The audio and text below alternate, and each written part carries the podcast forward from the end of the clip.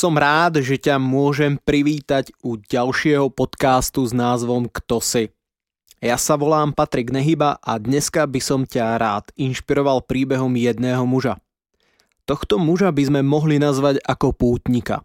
O to viac nám môže byť jeho príbeh inšpiráciou, keď si uvedomíme, že pútnikmi na ceste životom sme každý jeden z nás. Tak znelka a poďme na to.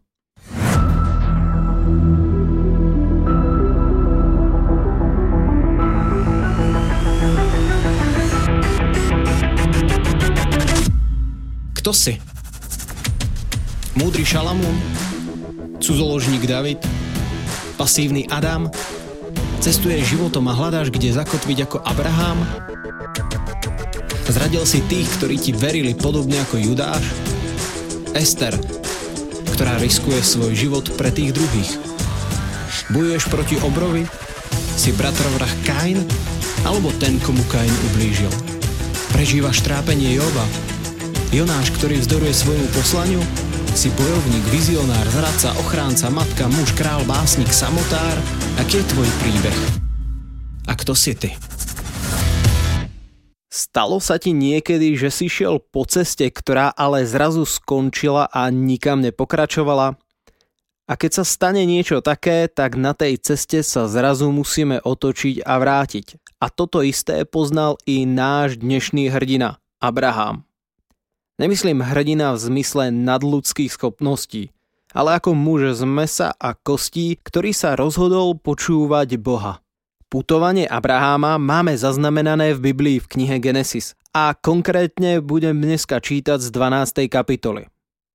Vtedy sa Abrahámovi ukázal hospodin a povedal Túto zem dám tvojmu potomstvu. Abraham tam potom postavil oltár hospodinovi, ktorý sa mu ukázal – Odtiaľ sa presunul k horám, kde vybudoval svoj stan a postavil oltár. Aby sme pochopili, v akej situácii sa Abramov život nachádzal, musíme pripomenúť, že pred malou chvíľou odišiel zo svojho rodného mesta, opustil svoj starý spôsob života a dal sa na cestu. Stratil všetky istoty a to z jediného dôvodu, pretože ho povolal hospodin. Ale taký malý problém je v tom, že hospodin sa úplne konkrétne nezmienil, kam má putovať. On zatiaľ nepozná cieľ svojej cesty a tak smeruje kto vie kam do neznáma. Na jednu stranu si môžeme klopať na čelo, prečo to urobil. Ale musíme si priznať, že vlastne každý z nás robí kroky do neznáma vo viere, že to dopadne dobre. A to nemáme nikto žiadnej istoty. A každý tak trochu putujeme životom a nie vždy vieme, kam smerujeme. Jediná istota, ktorú Abram má, je prísľub, že hospodin je s ním. A dovolím si tvrdiť, že tú istotu máme ale i my.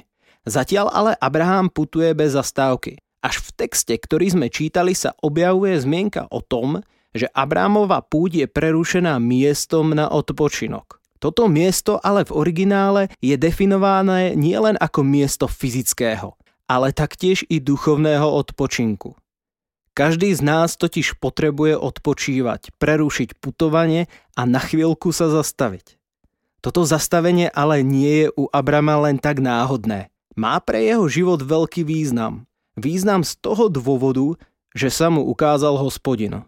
Tú chvíľu, kedy sa zastavuje, sa mu zjavuje hospodin a on urobí jednu dôležitú vec. Postaví oltár. A to je prvok, ktorý by som rád vyzvihol z tohto príbehu a ním sa nechal inšpirovať. Postaviť oltár? Čo to je?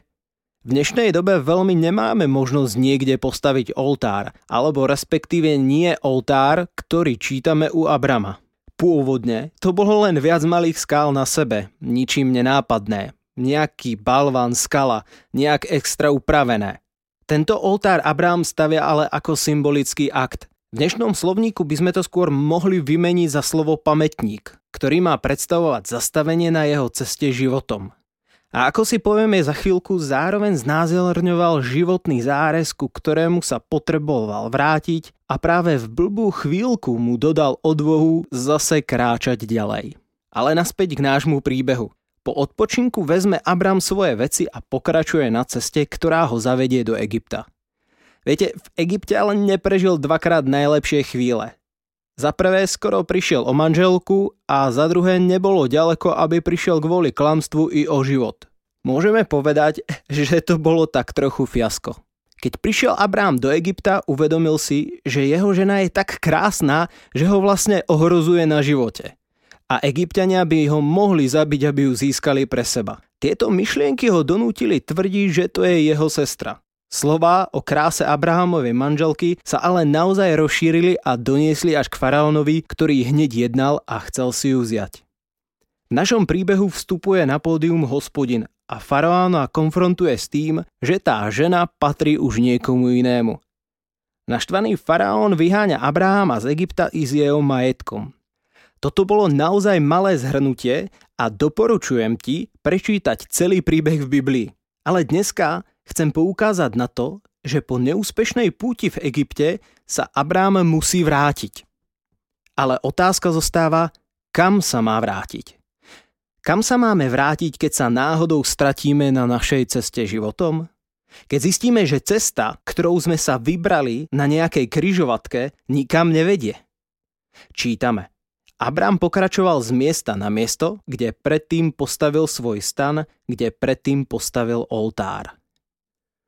Abraham sa vracia niekde, kde to veľmi dobre poznal. Nevracia sa úplne na začiatok svojej cesty do rodného mesta, ale len po miesto, kde vybudoval pamätník, alebo ten oltár. Práve tento oltár je pripomienkou významu cesty. Pôvod našej púti a pripomína, prečo sme sa vydali na cestu. Rovnako ako u Abráma. Cesta nemusí byť vždy zlá, len smer, ktorý sme si vybrali, môže byť zaterasený. A v tú chvíľu môžeme vyberať z niekoľkých možností. Vzdať sa a nepokračovať, nebojovať. Alebo zmeniť úplne náš smer a vybrať si inú cestu, možno ľahšiu. Alebo sa len vrátiť o krok späť k najbližšej kryžovatke a zmeniť smer, ale nie cestu. Thomas Alva Edison povedal, nezlyhal som, našiel som tisíc spôsobov, ktoré nefungujú. To preto, že sa vrátil vždy k tomu, prečo to robí. A vedieť, prečo veci robíme, je pripomienkou náš oltár. Prečo? Pretože rovnako ako Abrám sme pútnici na ceste životom. A každý z nás zažil, že cesta, po ktorej kráčame, bola do určitej miery fiasko. Proste to je život. Potom, čo sa nám v živote nie všetko podarilo, sa musíme vrátiť a vykročiť znova. Ale teraz už úplne na inú cestu. Ale kam sa vrátiť?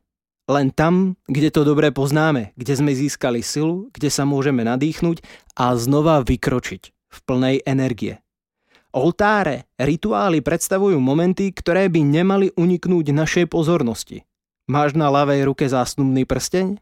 To je oltár a pripomínaj si ho. Pokrstil si sa? Tak to je medzník v tvojom živote. Mal si nehodu, od ktorej si si povedal, že začneš v živote žiť inak, už sa ale nevrátiš na začiatok.